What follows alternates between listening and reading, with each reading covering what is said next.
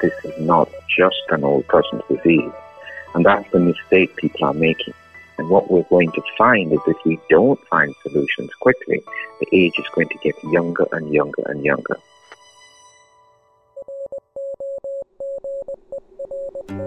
Hi, I'm Bobbi. And I'm her husband, Mike. And this is Rodger That, a podcast dedicated to guiding you through the heavy haze of dementia. I was a caregiver for my father in law, Rodger, for seven years. And since then, I've become a certified caregiving consultant and a certified caregiving educator. And I was a secondary caregiver for my father. And since that time, I've become a certified caregiver advocate. Here, we're going to focus on the caregiver. We're going to offer our practical insights and share some emotional support. Maybe we'll even share a few laughs along the way because we all know that laughing is, in fact, the best medicine. And don't forget the wine, Mike. Nope, I'll never forget the wine. So, Mike, we both mentioned in the intro that we're passionate about offering guidance through the heavy haze of dementia. And at least in my part, it started um, after taking care of your dad and, and being connected in the caregiving world. And hearing people say, I wish somebody would talk about what it's really like um, to be a caregiver. And even now, so many caregivers say, if you haven't done it, you cannot understand it. So, this is my drive to become an educator and to go out into the world and speak at caregiver conferences and do what I could to educate people as soon as possible about the various types of dementia and how to deal with dementia behaviors.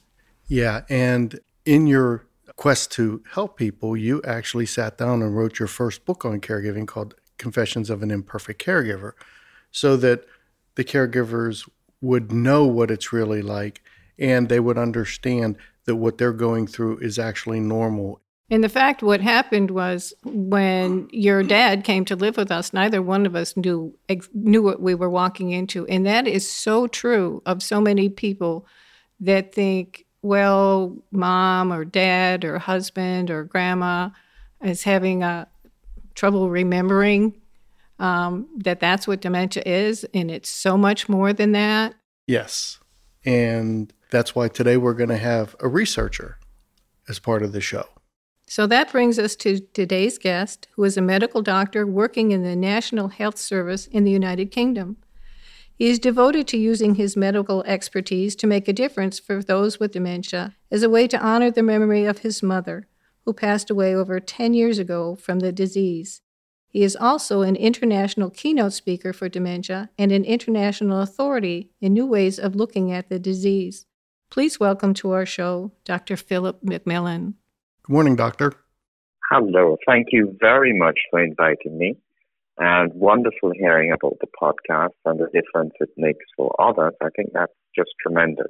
It was a delight to meet with you and sit down with Mike and have dinner with you at the at the international conference in, in Toronto. But during the conference itself, when you were speaking, I literally sat up and took notice when you started talking about a different way to look at the causes of dementia.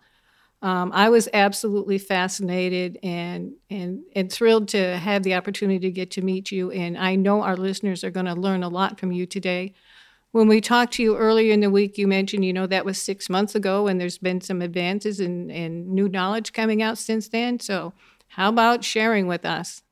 Yeah, so I, I, I think the main thing that I started from, and when I started to do my research many years ago, I approached dementia from a different angle from most of the work that is being done.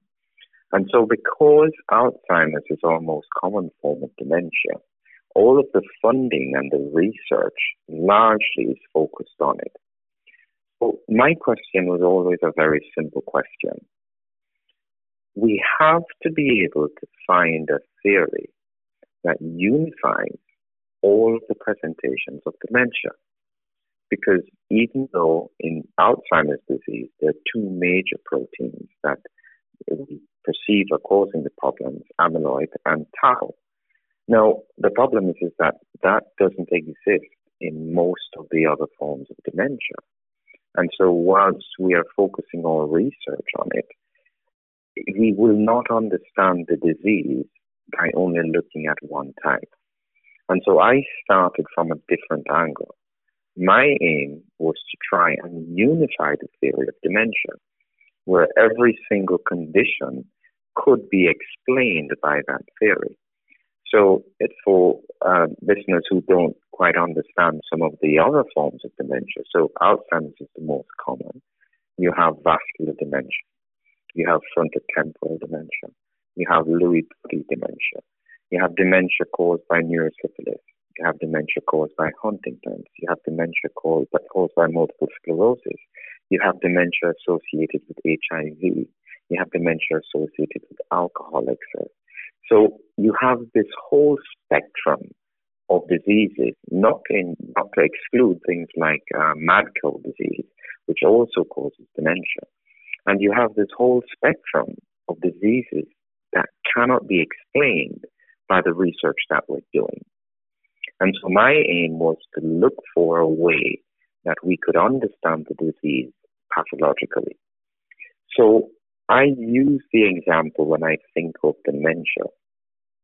I compare it to another disease, the, disease of the brain, which is Parkinson's.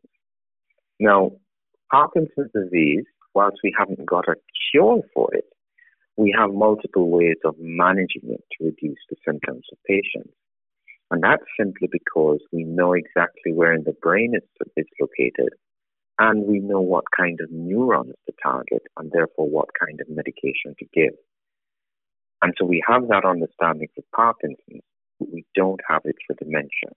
And my feeling is that without that understanding, it would be virtually impossible to come up with solutions. I remember you saying during your presentation that when we find the cause, it'll be simple. Everything is difficult until you find the answer, and then it's easy. And that's one of the things that really spoke to me because it just it just makes sense. Yes, and, and that point of the simplicity of of medicine, I think, is a really really important point. And so, what I'll do to explain that concept is I'm going to take a condition that is well known to everybody to show you what happens if you don't look at it properly. And the example is diabetes. So, in diabetes, you would find that the person was very tired and they were passing a lot of urine and they were dehydrated. You then notice that their urine has a lot of sugar or glucose in it. And you would think, well, that must be the disease. You know, there's a lot of glucose in the urine. Why don't we come up with drugs to stop that? But then you would also notice beyond it that there's a lot of glucose in the blood. And you say, oh, that must be the disease. You have high glucose in the blood, high glucose in the urine, and so therefore that's where the disease is located. But it's not. Then you would also notice that the insulin levels are very low. And you would think that, oh, the insulin levels being low is the cause of the disease. You are closer, but you're still not there until you have identified the beta cells in the pancreas where the insulin is produced. And so, oftentimes, if you're looking at a disease and it seems complicated, it's because you haven't followed it up line. And that's what I mean in terms of dementia, is that because we're focusing towards the end of the disease, it appears complicated. But when you reach up the line, you're always going to find that there is usually one specific cause for all of the symptoms. That's a, a fascinating chain of events that you just put out. I'm sitting here going, huh, never made the connection. But now you know why I sat up and paid attention when, when Philip started talking. Um, it, it, it makes perfect sense. Yes, it does. You had mentioned earlier um, when you started uh, about dementia caused by alcoholism. Yes. It raised the question of, you know, the military members having PTSD. Would that also? Yes. Could you talk about that a little bit?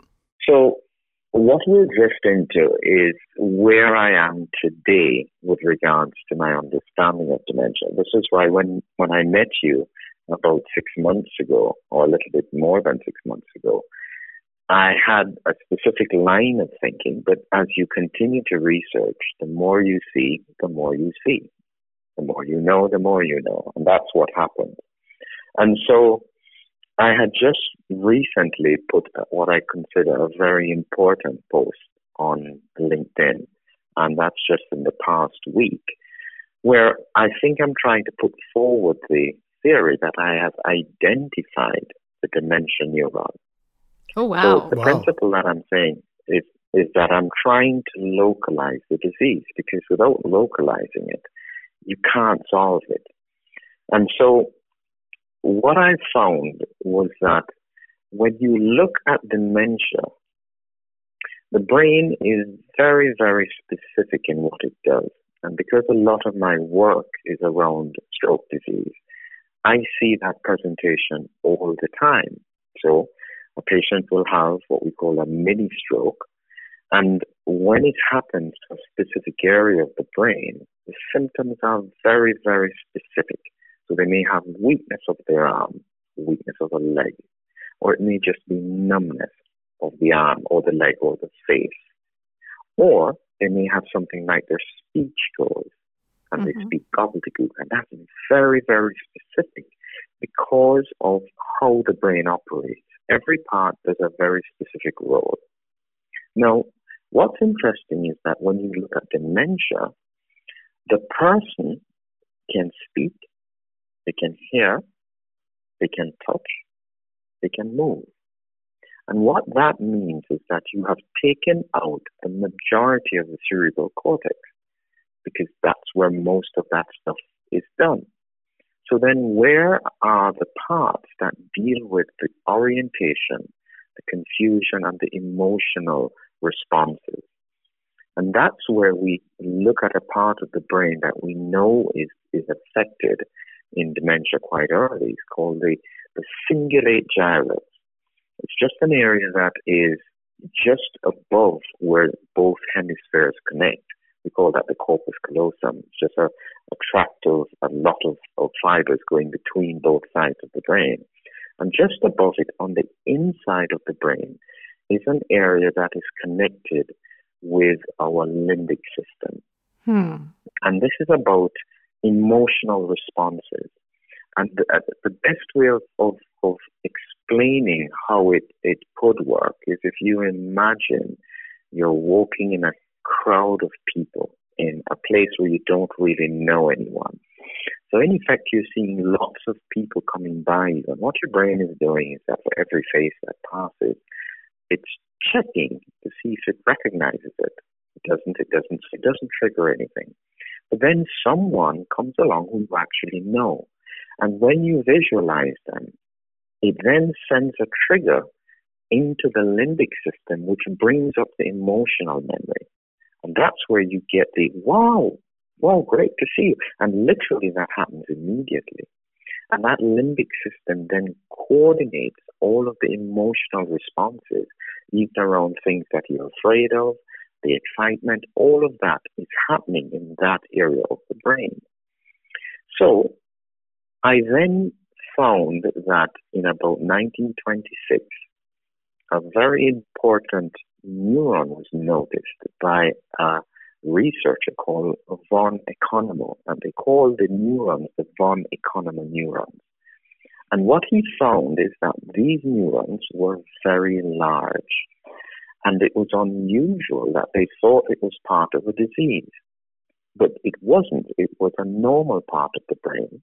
And more importantly, these neurons are only in existence in a few animals.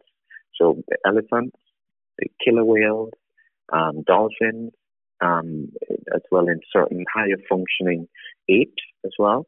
And it seems to be about that ability for the social connection to occur. So most other animals don't have these neurons. And the, more I looked at it, what I realized that they probably are is effectively pretty big cables. So if you imagine a copper wire versus a big um, fiber optic cable, these neurons, because of their size, are able to connect different parts of the brain and create create emotions and thoughts that couldn't be done with just normal neurons. Now, the interesting thing about these neurons is that they use a lot of energy because they're so big and they fire so much around. And this area of the brain, what we call the default mode network, works all the time, whether you're awake or you're asleep. So it's always going, and so it's part of the dreams, part of your your general thoughts when you're relaxed, and so it's there working all the time. So it's using overall a lot of energy. Dementia, from the research that I've found, is essentially going to be a disease that takes out the powerhouse in the neurons called the mitochondria. So I'm delving into some pretty deep stuff. So I'm trying to take you along with me. I'm trying to explain what yeah. each one of these things is without getting you confused. Oh no, so, my head's spinning. Uh, the, the, way that, yeah, the way that I think of mitochondria, uh, they're like um, they're like uh, generators. The fuel that you put in them is glucose. So in order for the brain to get all the energy it needs, it primarily uses glucose and it puts it through these generators and they produce lots of energy to feed all the work that the brain is doing.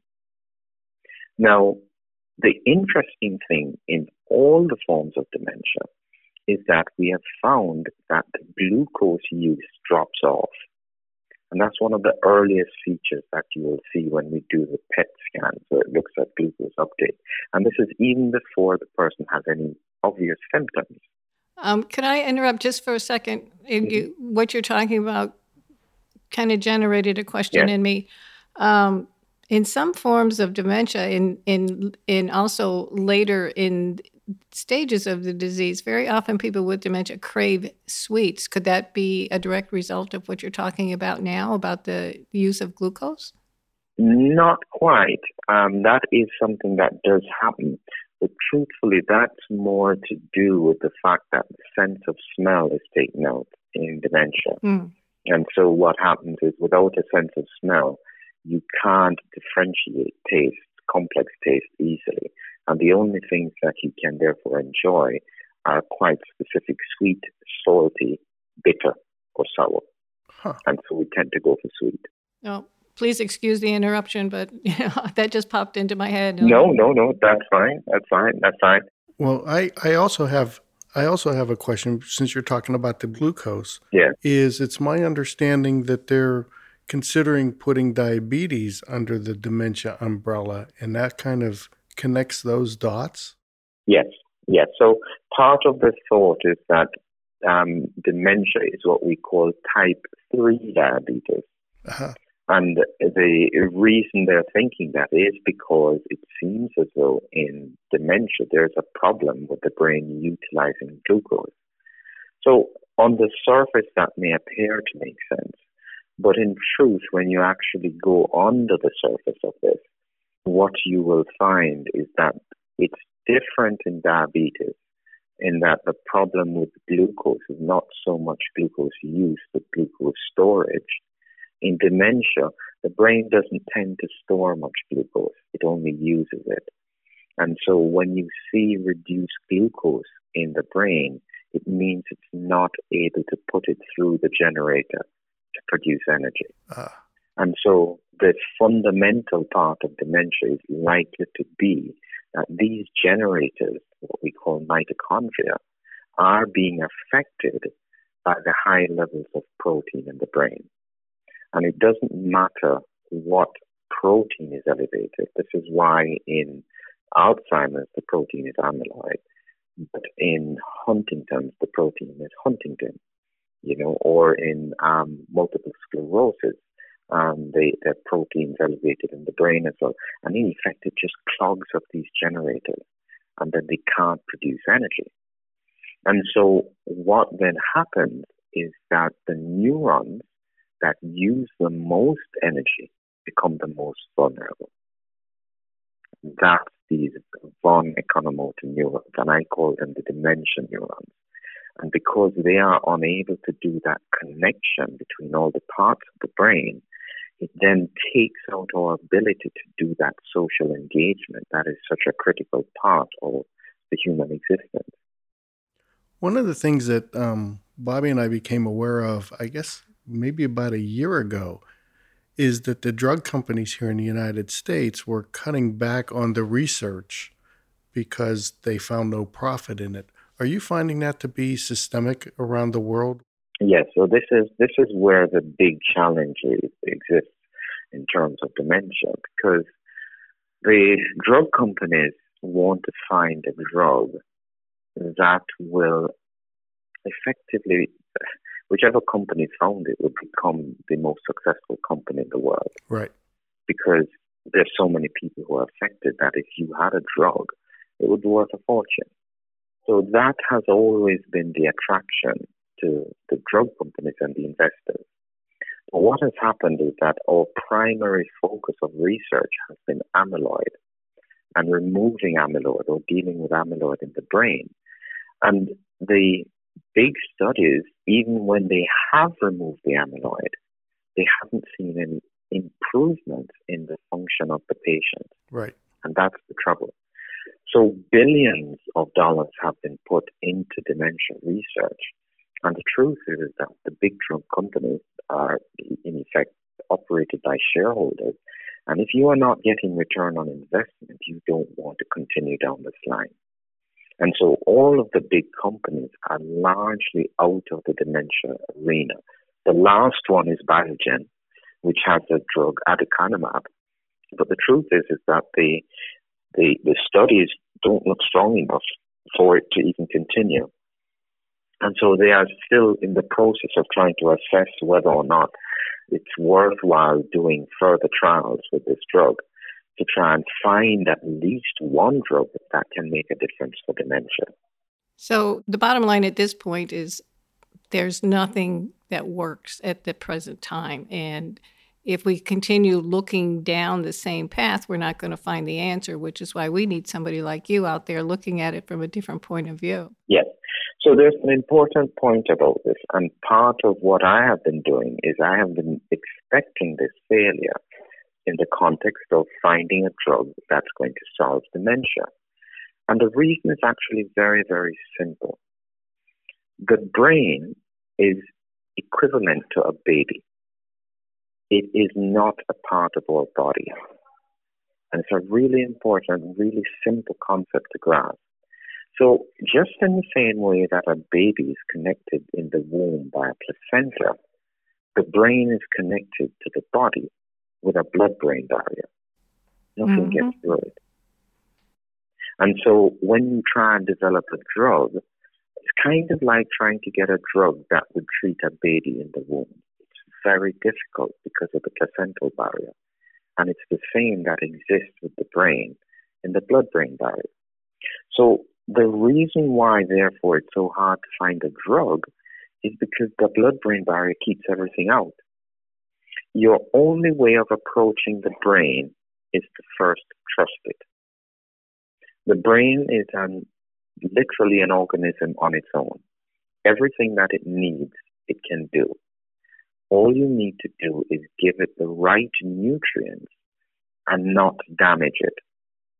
If that makes any sense. Oh, it, it makes. So if you give if you give the brain what it needs, it fixes itself. And as long as you are not taking anything that is doing damage to the brain, and that's where when we, we talk about things like alcoholic dementia, that's an example of where the alcohol becomes a toxin because it's in such high doses.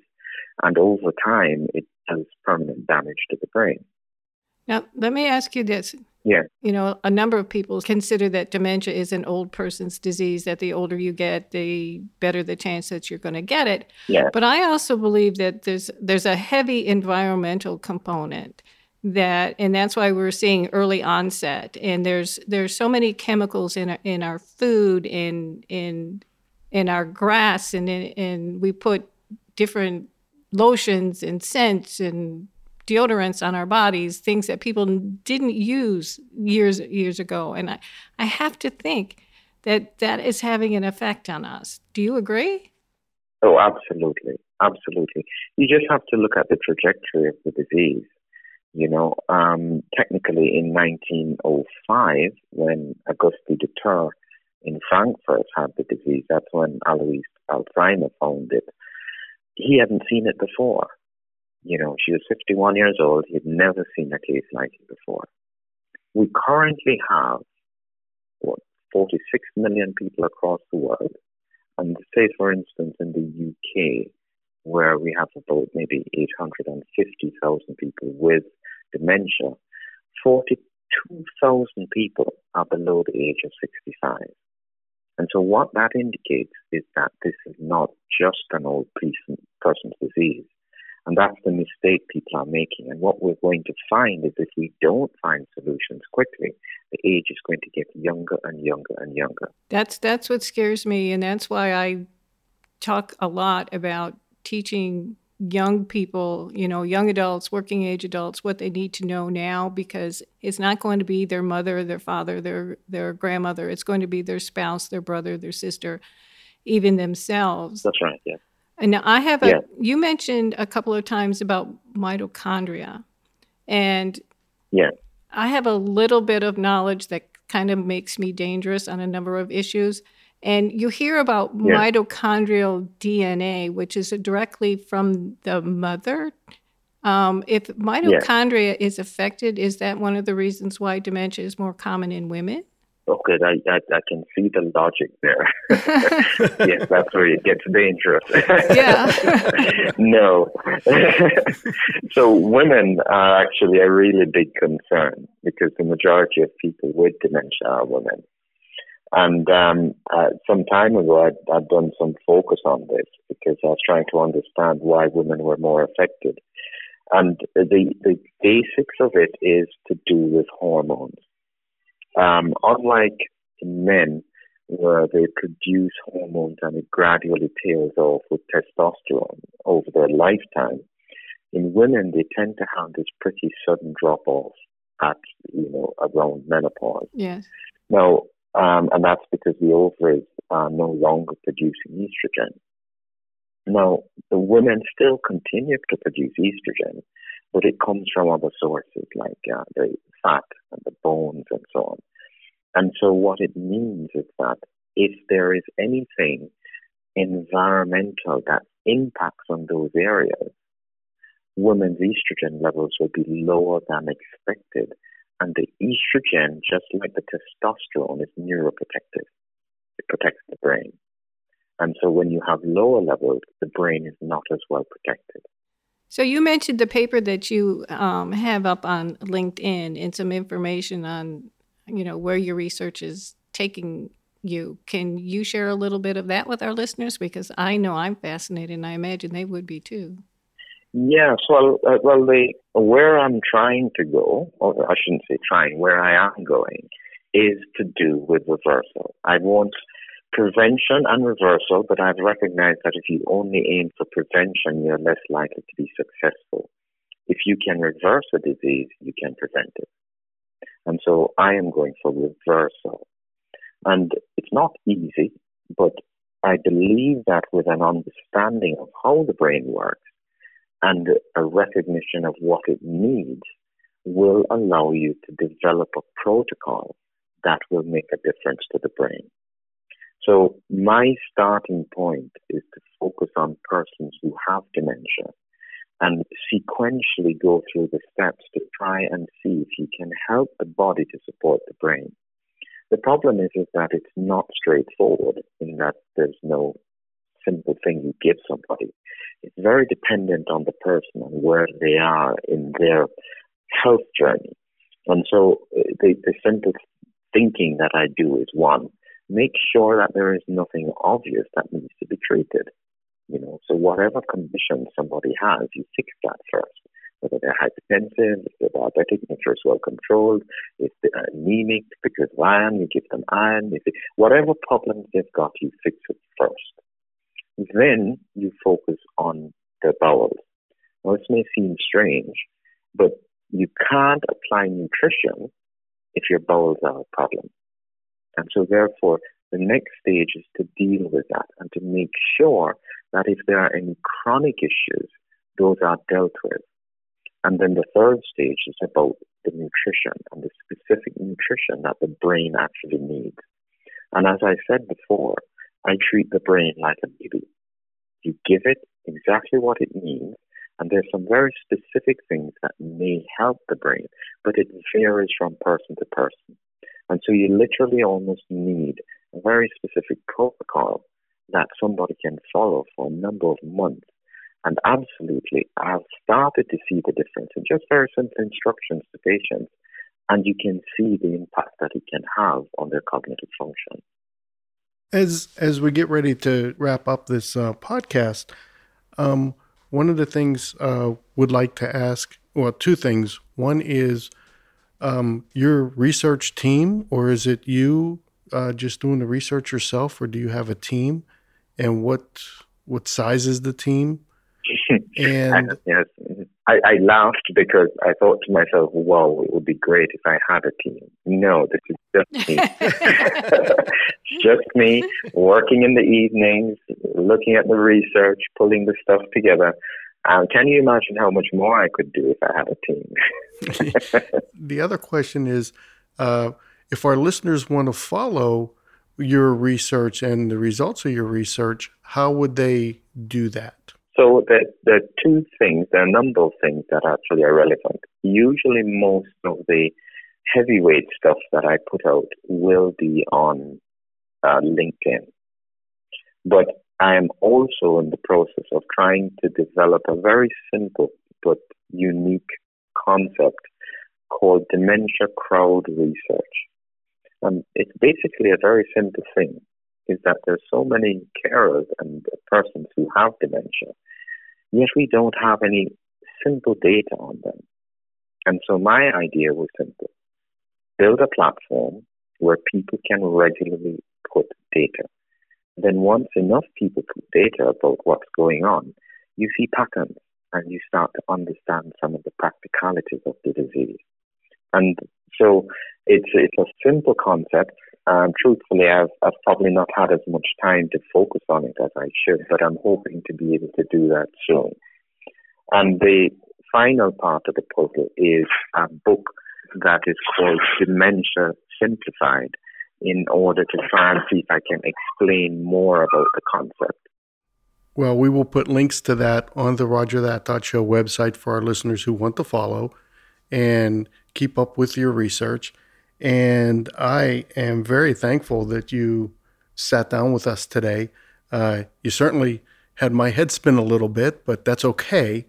And thank you so much, Philip, for being with us and sharing what's going on and the work that you're doing. And I appreciate what you had to say about the work I am doing and trying to educate younger people about this and how important that is. And we mentioned the tsunami that's not only headed our way, it's it's imminent. That's right. Yeah. Of all the new cases.